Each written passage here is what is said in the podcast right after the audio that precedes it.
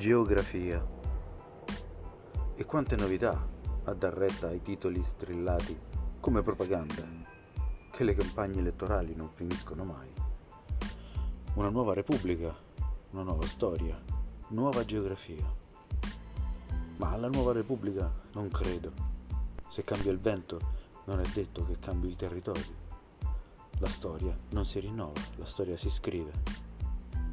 La geografia invece acquista un totale primo piano nelle scelte politiche ed economiche mondiali. La geografia non è più monsoni e fiumi più lunghi. La geografia è parte dell'economia, delle attività di politica interna, di accordi e politica estera, di nazioni che gli occhi li tengono aperti.